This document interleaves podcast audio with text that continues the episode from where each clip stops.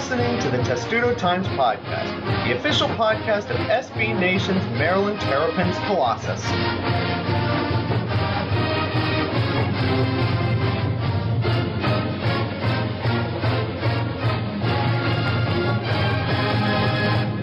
Welcome to episode 115 of the Testudo Times podcast, where I guess we're all Carolina Panthers fans now. I'm okay with this, even though it would be a little bit awkward for me. Uh, Thomas, how, what does it feel like to now root for the Carolina Panthers? It feels great to be back to my sixth grade roots. I remember in sixth grade randomly bandwagoning the Panthers for some reason. I guess I really like DeAngelo Williams. Okay, so what year were you in sixth grade? I'm assuming this was in 2008 09? If This was well, correct? this was 2008 when they were, um, good. like good, and That then was the for- year. immediately after that they were very bad, and then they got the number one pick, and that pick was Cam Newton, and they've been somewhere between mediocre and Super Bowl level good since. This is That year was that was the year Delhomme became a meme before memes were a thing because of his This is awful true. playoff performance. That's true. And it was against the Arizona Cardinals. So Yep. if you're talking about playoff games that didn't actually happen, well, there's there's one. That was the year the Cardinals hosted the NFC Championship game as a four seed because the Eagles were a six seed and made it. It was also the year that the Bucks gagged and Jon Gruden got fired. Seems thematically appropriate now because the Raiders had a terrible draft. Anyway, uh, we say we're all basically Panthers fans now. Now I have to say I was on the bandwagon first. I'll give you an explanation for why that was in just a second, but we're all basically Panthers fans now because uh, the Panthers have more Maryland players than any other team in the league. They went from one to three over the weekend, and that was not well. The first one was not surprising. The second one, Thomas, I was genuinely surprised by. Oh yeah, I mean DJ Moore. You know, it's always you just never really know. The Panthers had really as good a chance as anybody. Um, Well, you we know, were all sitting a lot of people thinking- thought if they, a lot of people thought if they, if they didn't get him, it was going to be because Dallas took him. Yeah, that's what I was sitting there thinking. They were trying hard to sell the Cowboys drafting a wide receiver. By the way, how about how many times in the last couple of years has Dallas like been really close to taking a position player or, or like a skill position player? Like a few years ago, they were they traded up, and everyone thought it was for Johnny Manziel, and it was for uh, Zach Martin, I think. Yeah. Well, I think they won that And- trade. Yeah. Yeah, but like What you in Dallas, they took this guy- Kershaw? Nah, but when you wanted Calvin Ridley or DJ Moore, a wide receiver, to replace Dez Bryant, you know, I, I understand, you know, being a little disappointed at the time.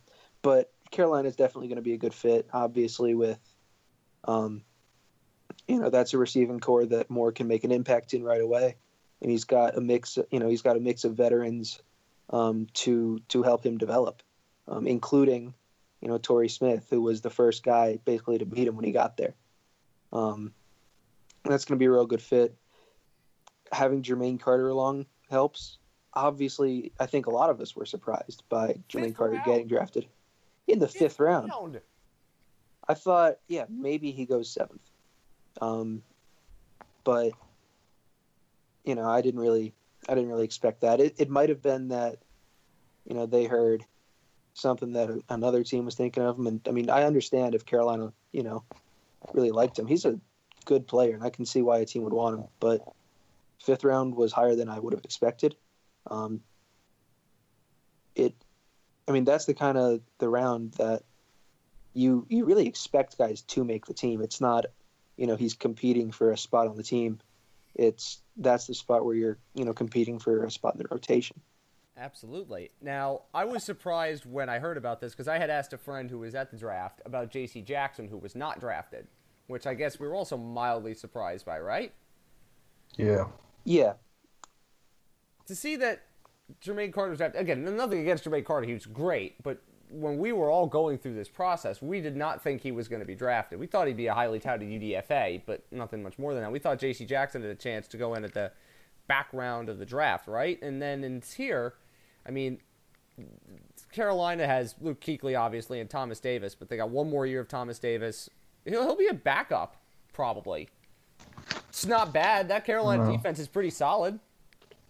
yeah. Yeah, I s- being the third linebacker in that group is good work if you can get it. Yes. Yeah. Justin, continue.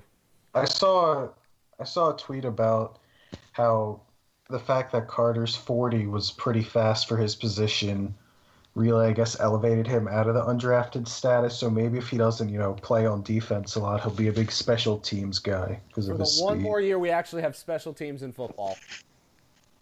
That's true. Hey, I can't. I, you know what? If a Maryland I mean- player's in the NFL, not going to complain. I mean, there's a guy on the Ravens who's made a career out of being a special teams ace. Same with the guy on the Patriots. So if you're paid to, you know, run down the field four or five times a day, can't be that bad. And you're making at least, well, whatever the NFL minimum is, like $600,000? Yeah, something around there. That puts you in the top 2% of incomers in the United States. I don't think that's a bad way to make a living unless you end up getting your brain knocked out, which Yeah. would be kind of terrible considering the NFL doesn't really want to pay for those, you know, things. No. Anyway, regardless of that, uh, the, the Panthers now have three Maryland players on their team. Money have one, including the team that I profess to liking very much. Uh, but I mean, now it's everybody's second favorite team. If you really didn't, if you really wanted to watch Maryland football players actually succeed at playing on a good football team, you now have to watch the Carolina Panthers, Thomas. That's essentially the lesson we learned over the weekend. Not a bad lesson to learn. Well, I think it's better than rooting for, let's say, if there were three of them on the Cowboys, or in my case, three of them on the Texans. Or the Not- Browns. Uh, I just pity them. I would still root for them, but it's not like I'd actively have to root against them. I mean, I'm a Ravens fan, so you kind of pity them unless you play them.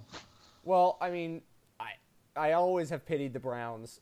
I will never not pity the Browns, but as I said, it really I'm glad that it's not the Cowboys or another team that I dislike that had three Maryland players on it. Carolina is inoffensive to basically everybody. And I could say I was on the bandwagon first because one of my good friends in college, he was a Panthers fan and we went to Cornerstone every single Sunday pretty much. So I got on the rooting for Carolina as your second team bandwagon about 5 years before it actually became a real thing. So it's a hipster thing, even though I wasn't even trying to be a hipster. It doesn't matter. But three Maryland players on, and I would say take DJ Moore in fantasy. Might not be until like the ninth or tenth round, but I'd still do it considering he'll get targets and he'll make plays because if DJ Moore could do what he did with no quarterbacks, he could do something with Cam Newton.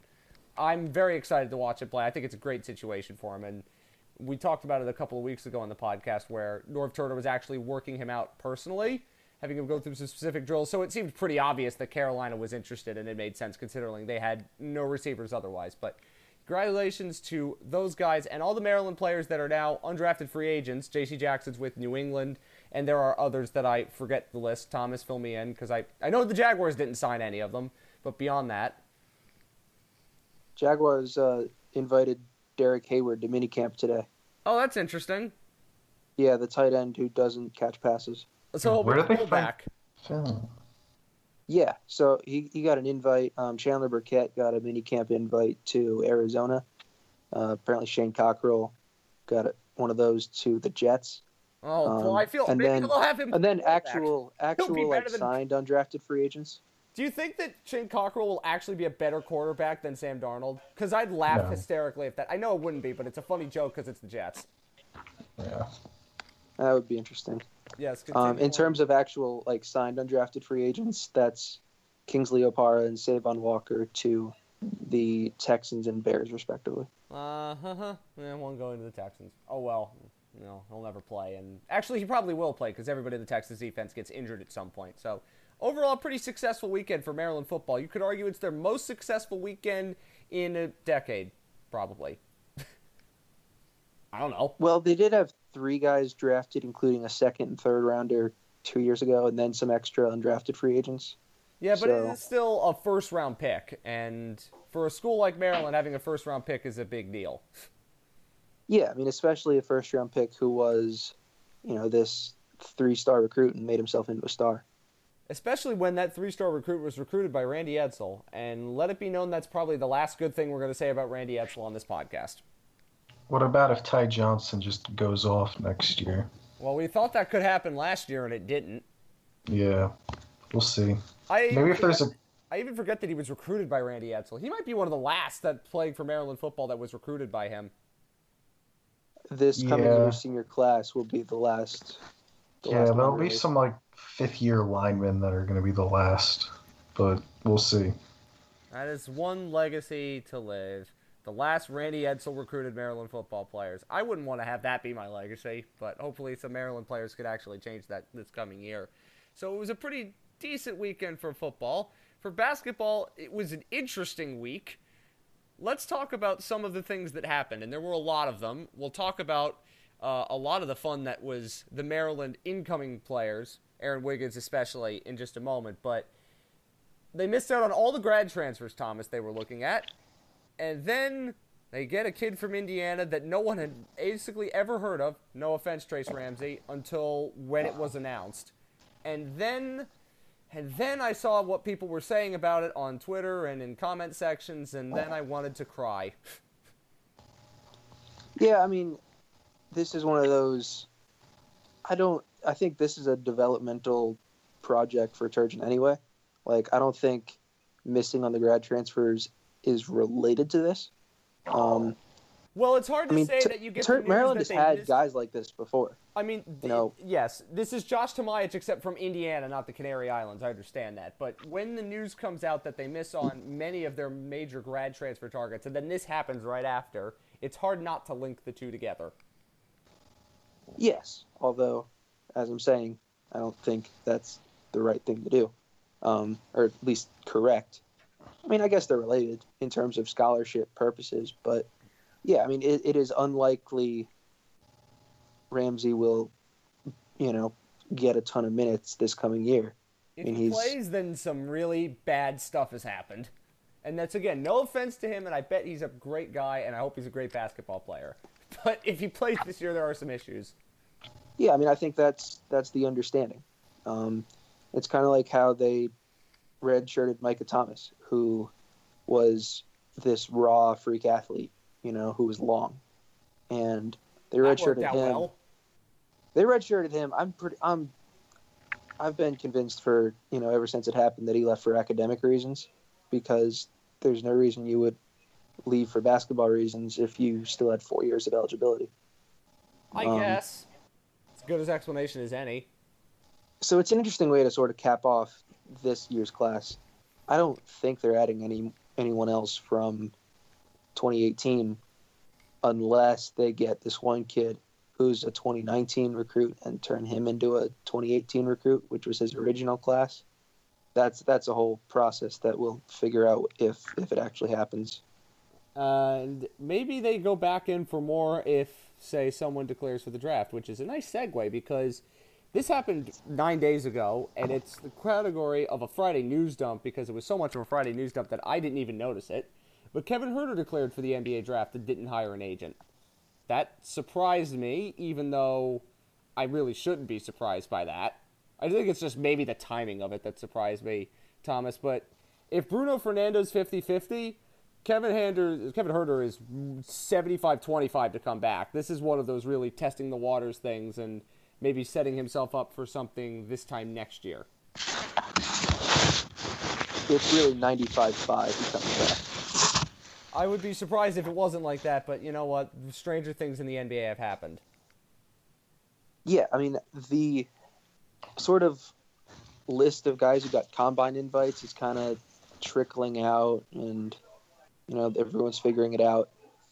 Um, so far, it doesn't seem like either of them have gotten invited, um, or at least it has not been reported that either has been. And about half the names I think are out there. So, I mean, if they don't get invited to the combine, that'll say enough, and they probably won't come. You know, they'll probably just come back but you know that that all remains to be seen. And if either of them does, it's you know it's going to be another month before we find out where they're going to be playing basketball next year.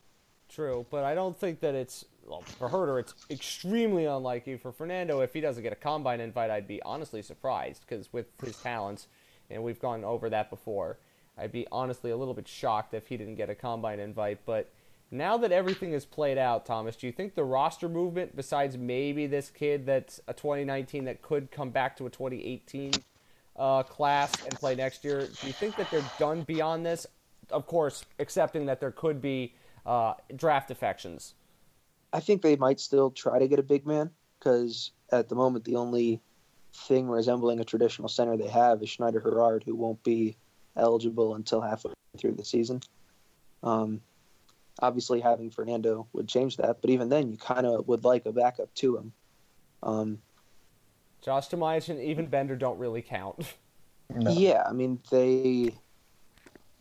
Tomaic is a pretty prototypical stretch four, and Bender is kind of like a passing power forward. Neither like if you're playing either of them at center, either you're intentionally going really really small or something's gone wrong. Or Maryland last season happened. Yeah. Even then, that almost never happened because either Ch- Fernando or Cekovsky was pretty much healthy all the time. Well, at least one of them was, but that's but not both Yes. of them at the same time, basically.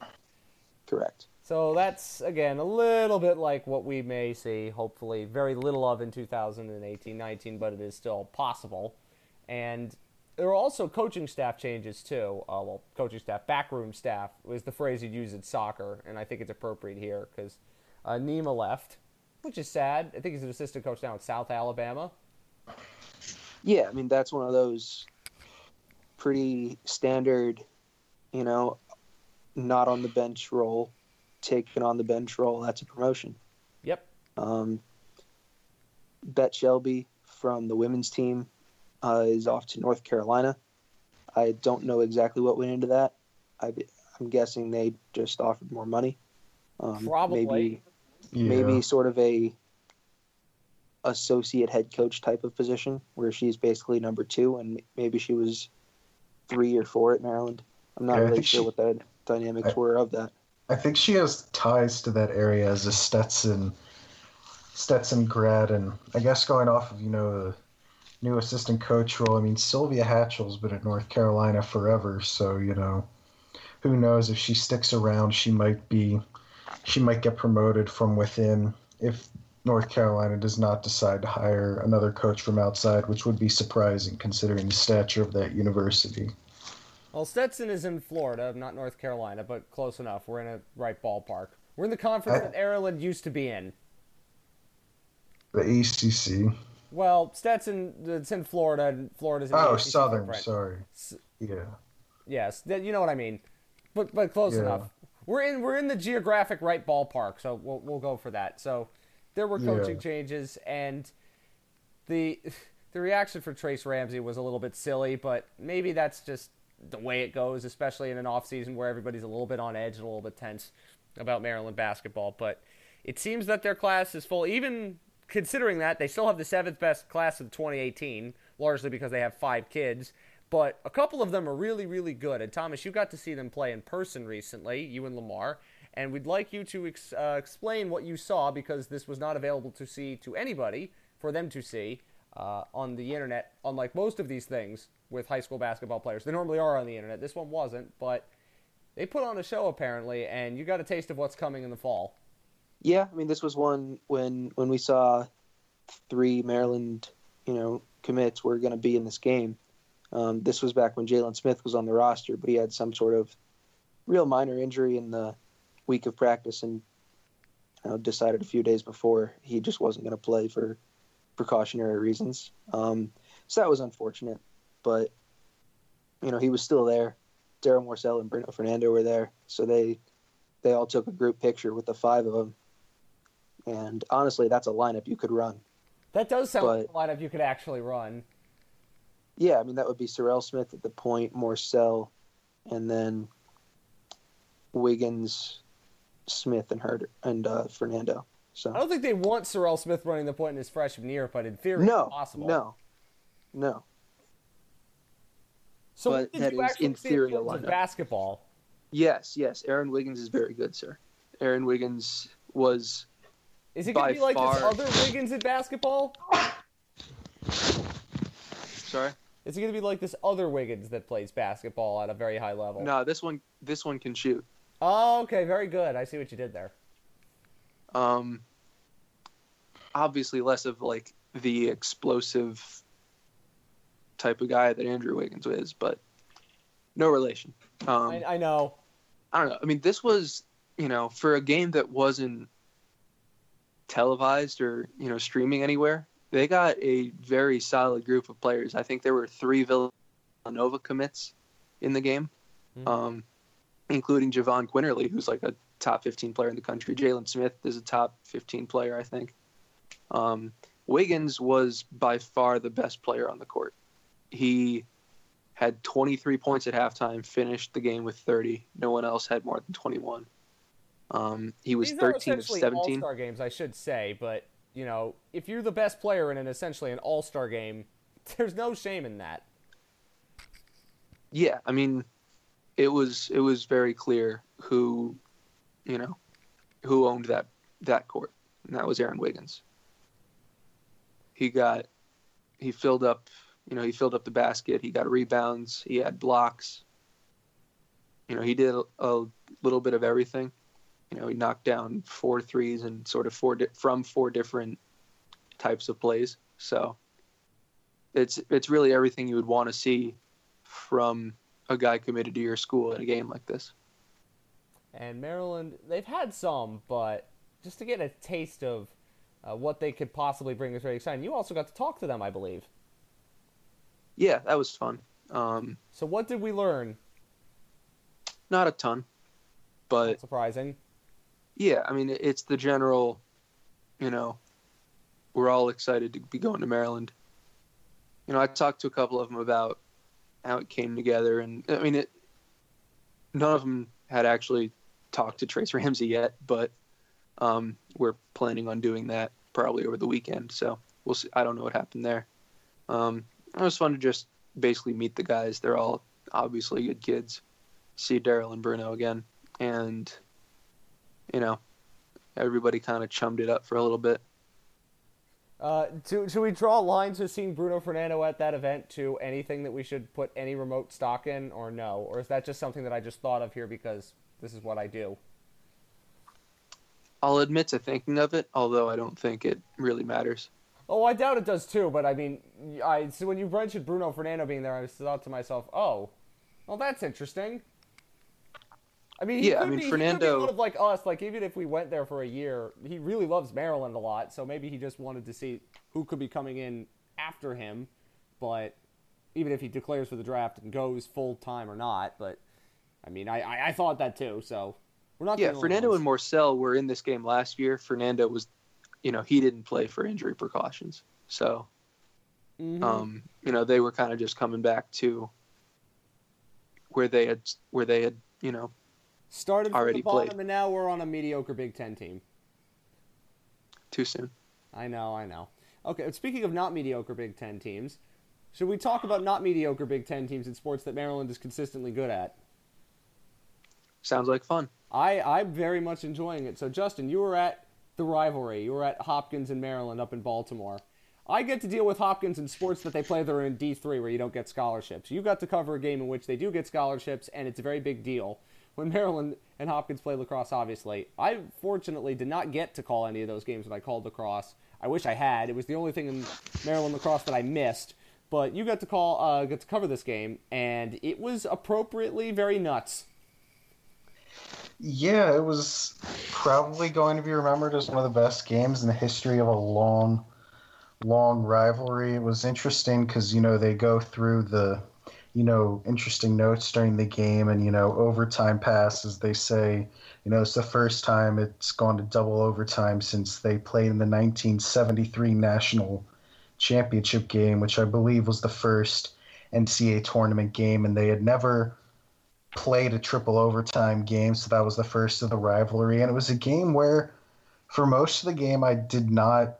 I started to get a bad feeling in the fourth quarter when Hopkins took a two goal lead because that was a game where, at one point, I think there was no scoring for 26, 25 minutes or so. It was a really long time. So a two goal lead felt like a five goal lead, and Maryland just wasn't making the hustle plays like Hopkins was winning you know, key ground balls, running to the end line to cause key turnovers. Of Maryland, you know, got a nice goal late with Wisnauskas in front, and then Connor Kelly finally got his first point of the game and assist to Will Snyder on a nice pick play.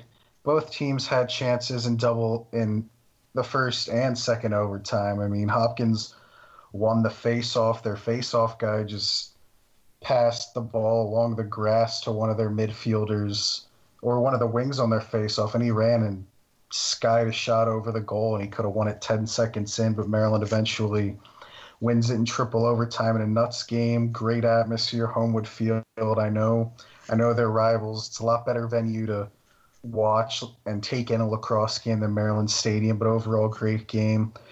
When the team needed to have, and hopefully, you know, bring some energy into what could be a long postseason run.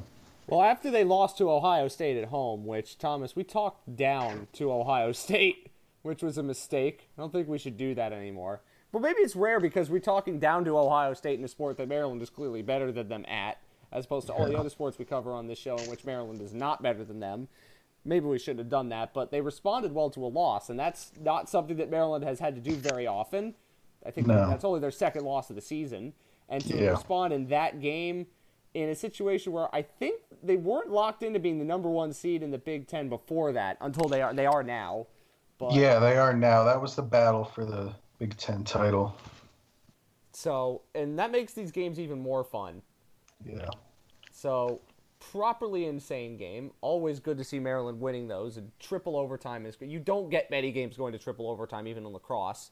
Even in a game where no one scores that often. It's eight seven. Is triple overtime is a tight contested game.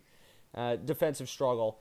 And also, Thomas, the women's team. Well, I don't think there's any shock that they're the number one seed in the Big Ten tournament, but they are. Yeah, they just kind of steamrolled through the Big Ten again. Big Ten in the in the women's game isn't quite as deep as it is in the men's game.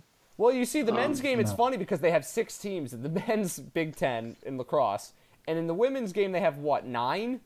Or something like that? I don't remember the exact I think number. it might just be seven. Yeah, I think it's seven. Because Northwestern is the only Northwestern one that has has- women's. Northwestern has this powerhouse program that's like the only other one besides Maryland to win like multiple titles. And Maryland just steamrolls everybody because that's what they do. Yep. Except if you're North Carolina, then they give you a game. This is true. Well, that that's True. another one of those things. Carolina's rolling because they just gave Boston College their first loss this past weekend. So, of course, Maryland, North Carolina seem to be peaking at the right time. So And that leaves- beat Stony Brook. Is though. Stony Brook is Stony Brook still unbeaten? Yeah, yeah, they are. Probably not going to be the top seed in the tournament, though, just because of the conference they play in. I mean, and that's what leaves you know kind of an interesting you know weekend upcoming because if Stony Brook's unbeaten, but Maryland's won like 16 in a row, you know how do you and and won the Big Ten, and Well, Boston College has one loss and has the ACC win. Like if all that Yeah. happens, you know who you know how do you order them? Well, that's going to be for the committee to decide. the ACC tournament was this past weekend, so both UNC and Boston College are over, and the UNC win was in the ACC tournament final. Right. So what I think this is what I think is going to happen, and it's going to be really crazy when it does. I think if Maryland, you know, wins their two games in the Big Ten, they'll get the top seed in the tournament. And I feel like because I don't think they're going to drop Stony Brook below four, but I think that's where they're going to end up. And Maryland Stony Brook, which could be a national championship game, is probably going to be a Final Four game at Stony Brook if the bracket holds. That's my prediction. I could be wrong. I don't know how you know the lacrosse selection committee does it. I know RPI is a big thing, but if that happens, that would be insane. It would be insane, and I'll I'll go off of what you say because I would have absolutely no clue. I have to be honest. And for the Maryland men, uh, they're number one in the Big Ten. They are not number one in the country because when they lost to Ohio State, that knocked them out. And then I think Albany, who doesn't have their best player, got smoked by Yale. If I'm Yeah. correct in reading all the articles, which I did to catch up, of course. Uh, so, Justin, where does Maryland stand in terms of if they win the Big Ten again, which is possible? Uh, maybe I wouldn't say likely because John Hopkins could want revenge, but what's the likelihood of uh, Maryland being seeded pretty highly? Maybe joining the women at number one. I would be if if they win the Big Ten tournament, they're probably locked into a at least a top two seed. It depends on how they compare with Duke because I think Maryland's. I looked at this last night. They have more wins in the top RPI top twenty than Duke, but Duke I think has four wins against the RPI top ten compared to Maryland's two. So it depends on where that stacks up. If they lose to Rutgers, I don't think Don't, they don't drop any. suggest such a thing. Look, it's interesting with the Big Ten tournament because you have Maryland, Rutgers, and Hopkins, Ohio State, and Rutgers and Ohio State are basically playing to keep their season alive. They're squarely on the bubble of making the NCAA tournament, so it creates that interesting dynamic. And the fact that Rutgers has been close the past two times they've played them, I think it's going to be a pretty good game and. I would be surprised if it goes either way. I think Maryland will win, but if Rutgers won, it it wouldn't shock me. And the tournament is in, where is the tournament this year? Because it used to be in It's- Maryland all the time, and it's not. Um, they're switching. They're going through each uh, school every year. So this year it's in Ann Arbor, which just opened up a new lacrosse facility, but Michigan is not in the Big Ten tournament, so there will Awkward. probably be no one there. Awkward. Yeah. Weird. Maryland lost in the semifinals the year I covered it, writing wise, and then the year that I was calling games that was at uh, Homewood, it was in Baltimore, and I didn't go. So that's a little bit of personal history for me that you don't really care about at all. Uh, now let's talk, Thomas, sadly about baseball and softball, and things are not so good there. Baseball did win two games in a row this weekend. That's amazing. So, in fairness, um, well, after they had lost what, like six or seven in a row or something like that, or won one of eight. yeah, I mean they had a six-game losing streak, and then they won a midweek game, and then they lost another one. Fun. I mean they had a seven-game Big Ten losing streak, I think, at one point, or six or seven. Um, how, how does it work in the Big Ten? Co- I know it's double elimination, but is it, what is it? Eight teams make it, or how many teams make it? yeah, baseball it's eight. Okay, and where is Maryland in the standings? I actually haven't checked this. This was something I was going to check probably this week. Well, you can check it Um, now because I mentioned it. We're good at vamping, so uh, it, it just hasn't been. Yeah, I mean, well. I I actually looked at softball yesterday, and they're tenth and top twelve make it. oh, so they'll make it. That's good. Yeah, so they will make it for first time in a couple years. That's they made it fantastic. their first year. Mm-hmm. Okay, Maryland baseball is Ten. also tenth in the Big Ten, and that means they won't make it which it. has thirteen teams, which they have a chance, but they will have to win more games. Okay, who is hmm. below There them are- in the Big Ten? Out of curiosity. I believe there are what two or three more weekends of games. Yeah, they, they play Nebraska this weekend, who is also having a disappointing year, so that'll be a big series. So who is below them in the Big Ten standings? I'm curious to ask. Nebraska, Nebraska, Northwestern, Penn State. Well, not Penn State Rutgers. being below them is fantastic, but beyond that, hey, I don't Yeah. know. That's it. Those are the three teams. Yeah, well, hey, that means there are three teams below Maryland. They're not last. I'll take. And the other team with a losing record is Rutgers, who's six and nine. Is that nice? Does that count? It would be nice if they were behind Maryland, It but we'll give it to you. definitely true. Uh, anything about baseball and softball you want to specifically want to mention, guys, before we move it on? This is the last softball regular season weekend, and Mhm. so I'm pretty sure they're like set for the Big Ten tournament. Um, and it's just a matter of, you know, seeding. I think they can maybe get as high as seventh. Is So- it double elimination? I would think it would be. The softball, I don't think so. Okay. I've never had we, we've never had to worry about it, so Yeah, who knows? we'll figure it out. we'll have I don't figure it out imagine them getting far anyway. Well, since all the baseball tournaments are double elimination, and I had to figure those out. In the well, when Maryland was getting close to winning these tournaments, I had to figure it out. It was complicated, and now I I don't know. I've never, as you said, we've never had to deal with it with softball. So anyway, uh, finally, I think this will be the last thing we need to mention, but I may have forgotten other things as well. But Thomas, uh, search firm has been hired to conduct the search for Maryland's athletic director. An interested group of people are conducting search. Gary Williams is not on that panel, neither is Kevin Plank. Those are the two things I noticed. But beyond that, uh, since we're all into reading tea leaves, what do the tea leaves say about this search committee and what it might mean for Maryland's athletic director search? Yeah, so the there are I don't know if it's complaints or if it's just you know objective observations, maybe a little bit of both. Um, you know, the committee so the, there's this there's the firm which is you know gonna be in charge of scheduling and you know identifying some candidates and then the committee is gonna decide what to do you know the committee does not include really anyone with serious maryland ties you know it's people who work at the school but not you know a lot of them i don't think any of them went to maryland so some people are a little turned off by that. A lot of people really want the athletic director to have Maryland ties. It is the kind of committee that you might put together if you want people. It, it it's a group of people that seems to support Damon Evans. So when I when I saw that and you know read a little bit about it, the it makes it seem a little more likely that Evans has the inside track for the job. But I think it's still too early in the process to conclude that. And that's reading the tea leaves. I haven't even looked at the entire list, but there were some there was somebody from the physics department on there, and I have no idea what any of it means other than the fact that Kevin Plank and Gary Williams weren't on it. And that seemed a little bit strange to me but I, Yeah, I don't, I don't read the tea leaves in that way about Maryland things as much as I would with other sports. But it's an interesting combination for a committee based on what I've been reading. Uh, anything else that we missed? Not that I can really think of.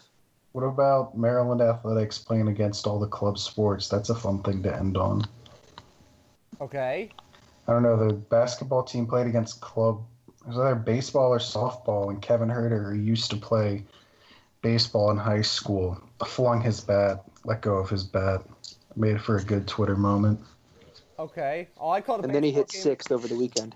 That's cool. Well, I called a baseball game in which somebody, after a four pitch walk, bat flipped and hit somebody in their own dugout. That was interesting. Oh, that's incredible. It was. That's I- incredible. The problem was the problem was though I don't think the camera caught the moment. Don't think the announcer That's shame. me caught the moment much either, but I was told about it afterwards. But I'm hoping the camera caught it and it didn't. But it was very funny. So that that happened over the weekend. That was enjoyable.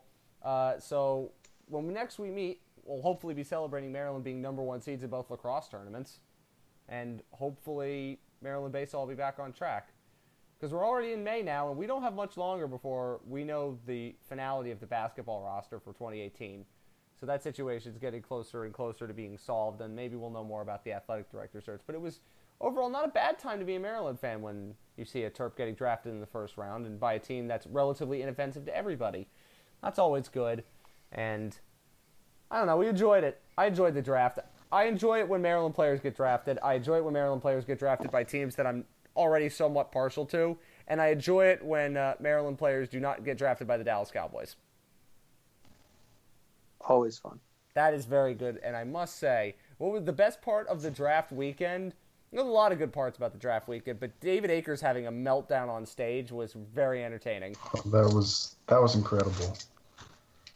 I I I only wish. See, the Jaguars had one of their their former center come out to announce one of their picks, and I'm sitting there watching him announce our third round pick, R, the Jaguars' third round pick. I'm too much of a Jaguars fan to forget to you shouldn't use we and our when talking in this context, but it's just like it's one of the Jaguars' former centers coming on, and I can imagine nobody in the crowd having any idea who he is, and then seeing David Akers, I mean the kicker for the Eagles for many many years, going absolutely ape over uh, th- the Cowboys haven't had any players. The, the, these guys have been weren't even alive when the Cowboys last made the Super Bowl, etc., etc. It was really entertaining, and I laughed more than I probably should have.